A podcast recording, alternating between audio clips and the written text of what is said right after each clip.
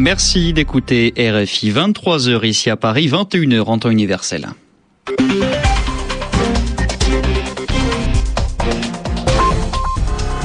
Julien Chavanne.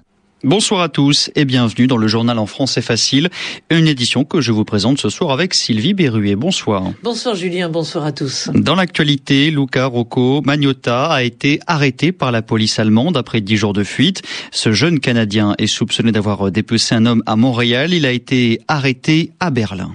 Les autorités libyennes affirment avoir repris le contrôle de l'aéroport de Tripoli. Des combattants d'une milice ont lancé un assaut aujourd'hui pour protester contre l'arrestation de l'un de leurs chefs. Et puis en France, le gouvernement va tenter de trouver une solution pour l'avenir de l'usine ArcelorMittal de Florange. Le président François Hollande en a fait la promesse aujourd'hui à des salariés de cette entreprise. Le journal en français facile. La police le recherchait depuis 10 jours. Luka Rocco Magnotta a finalement été arrêté à Berlin. Ce jeune Canadien est soupçonné d'avoir tué un étudiant chinois à Montréal. Il l'aurait dépecé, c'est-à-dire coupé en morceaux. Un crime horrible filmé et diffusé ensuite sur Internet. La police avait retrouvé sa trace en France sans parvenir à l'arrêter. Sa fuite s'est finalement terminée cet après-midi dans un cybercafé de Berlin. Pascal Thibault. C'est l'employé d'un café internet où un client à l'accent français venait de s'installer qui a reconnu Luka Rocco Magnotta. Le Canadien s'intéressait d'ailleurs aux données publiées sur son compte sur le site d'Interpol, ce qui a achevé d'attiser les soupçons de l'employé. La police alertée a arrêté le fugitif sans qu'il n'oppose de résistance. Magnotta a décliné sans difficulté son identité. Après avoir quitté Montréal pour Paris, où la police avait retrouvé sa trace, celui qui a été baptisé le dépeceur a pris jeudi dernier un autocar à destination de Berlin. Luka Rocco Magnotta, détenu par la police berlinoise, devait être interrogé par un juge d'instruction qui décidera de la marche à suivre, notamment l'ouverture d'une procédure d'extradition vers le Canada.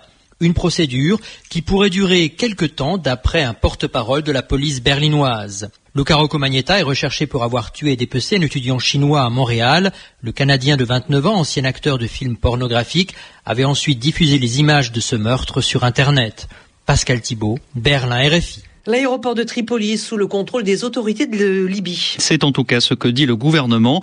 Des dizaines de personnes auraient été arrêtées dans l'opération menée par les forces de sécurité quelques heures après l'assaut des miliciens de la brigade Al-Aoufia. Ils ont encerclé cet après-midi l'aéroport international de la capitale libyenne et le trafic aérien a été bloqué. Les combattants d'Aoufia réclament la libération de l'un de leurs chefs enlevés hier soir. Il y a eu de nouveaux morts aujourd'hui en Syrie. 38 victimes de combats et de bombardements, selon l'Observatoire syrien des droits de l'homme. L'Union européenne et la Russie ont parlé de la crise syrienne aujourd'hui lors d'un sommet à Saint-Pétersbourg. Mais le président Vladimir Poutine refuse toujours de voter de nouvelles sanctions au Conseil de sécurité de l'ONU. Des sanctions destinées à pousser le régime de Damas à arrêter la violence. Au Nigeria, les secours travaillent toujours sur les lieux du crash d'un avion hier soir. Cela s'est passé tout près de l'aéroport de Lagos. Un Boeing de la compagnie Dana Air s'est écrasé sur une zone habitée. 137 corps ont été retrouvés dans les décombres, mais le nombre de morts va encore augmenter. 153 personnes se trouvaient à bord de l'avion. On en sait un peu plus sur les raisons de ce crash. Selon les autorités, les deux moteurs de l'appareil étaient en panne. Le Nigeria est en deuil pour 3 jours en mémoire des victimes. Et nous partons maintenant au Vietnam. Les autorités d'Hanoï vont faciliter les recherches des corps des soldats américains encore disparu. 37 ans après la guerre du Vietnam, c'est un nouveau geste d'apaisement entre Washington et Hanoï. Le ministre vietnamien de la Défense l'a annoncé à son homologue américain, Léon Panetta, en visite dans le pays. Christophe Champin. Peu de pays s'attachent autant que les États-Unis à récupérer les corps de leurs soldats. L'ouverture de ces nouvelles zones de fouilles est donc un geste symbolique de la part du Vietnam, d'autant que la veille, Léon Panetta était le premier secrétaire d'État américain depuis 37 ans à se rendre dans le port de Cam Ranh Bay, base stratégique pour les États-Unis pendant la guerre du Vietnam. Au-delà des symboles, le rapprochement entre les deux pays est une réalité. Le chef du Pentagone et son homologue vietnamien ont décidé un renforcement de la coopération en matière de défense, France. Contrairement aux souhaits du gouvernement de Hanoï, Washington n'envisage pas encore de vente d'armes au Vietnam pour cause de violation des droits de l'homme, mais chacun a intérêt à ce renforcement des liens. Les États-Unis s'inquiètent de la montée en puissance de la Chine.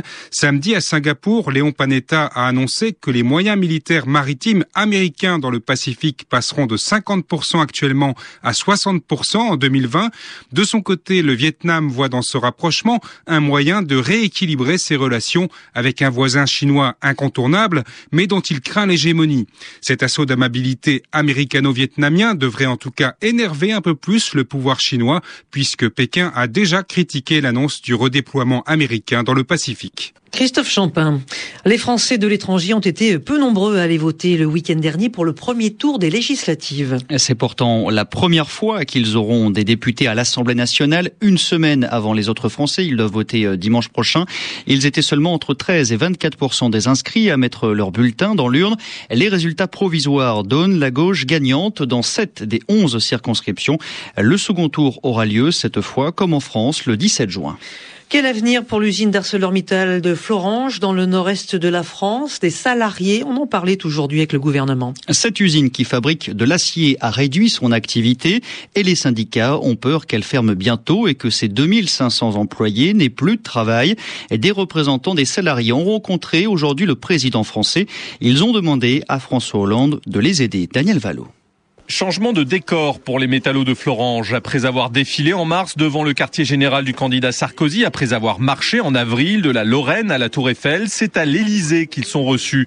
Changement de décor et de méthode, à la grande satisfaction d'Édouard Martin, délégué CFDT de Florange. Ça nous change du précédent gouvernement qui, lui, se satisfaisait uniquement des propos de Mittal qui disait « ça va mal, je suis pas assez rentable ». Nous, jamais on nous a consultés, jamais on nous a demandé notre avis. Maintenant, on ne présage de rien, mais il est évident que je pense que Mittal, il va vite se rendre compte qu'entre Hollande et Sarkozy, le changement, il est vraiment là. Pour le moment, aucune annonce concrète de la part du nouvel exécutif, hormis la création d'une mission d'expertise sur l'avenir du site industriel. C'est Arnaud Montebourg, le ministre du redressement productif, qui en aura la charge. La mission rendra son rapport, dernier délai, 30 juillet. Elle consultera l'ensemble des parties prenantes, notamment l'intersyndicale, les élus, les collectivités territoriales. Sur la base de ces analyses, nous prendrons les décisions qui s'imposent. En attendant, le gouvernement français demande à ArcelorMittal de ne prendre aucune décision qui pourrait engager l'avenir du site. À l'issue de cette rencontre avec François Hollande, c'est la seule garantie réelle qu'auront obtenue les syndicats de Florange. Et on finit ce journal par quelques résultats de tennis, avec les huitièmes de finale du tournoi de Roland-Garros près de Paris. Le Français Richard Gasquet a été éliminé par le Britannique Andy Murray en 4-7. Un joueur tricolore est en lice. Joe Wilfried Tsonga s'est qualifié pour les quarts de finale face au Suisse Stanislas Wawrinka. Raphaël Nadal lui aussi est en quart après sa victoire sur l'Argentin Juan Monaco. La tenante du titre, la Chinoise Lina, a été battue par la Kazakh Shveduda. Le rendez-vous de Wall Street. À direction la bourse de New York où la journée a été mitigée, Pierre-Yves Dugas. L'indice Dow Jones commence la semaine sur une baisse, mais le recul se limite à 17 points. L'indice des 30 valeurs industrielles termine à 12 101.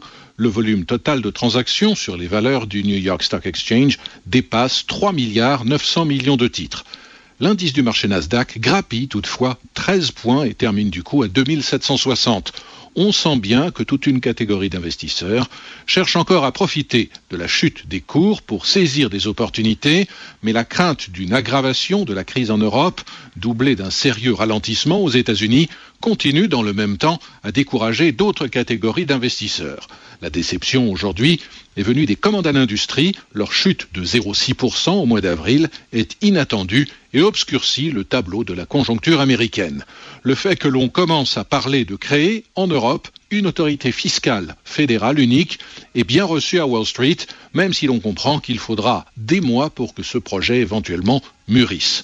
L'euro en tout cas remonte ce soir à 1,2499. Parmi les grosses capitalisations, des valeurs défensives comme des pharmaceutiques ou encore des opérateurs téléphoniques se sont distinguées à la hausse, mais des valeurs cycliques comme Caterpillar ou General Electric par exemple sont restées sous pression. Le baril de pétrole brut léger coté à New York regagne plus d'1% et revient à plus de $84. Sur les autres marchés de matières premières, Le contrat de café a gagné 0,6%, le contrat de coton cède 0,8%, le contrat de cacao avance, lui, d'1,5%. L'indice Dow Jones, je vous le rappelle, a cédé ce soir 0,1%, mais l'indice du marché Nasdaq grappille tout de même 0,5%. Merci d'écouter RFI, 23h10 à Paris.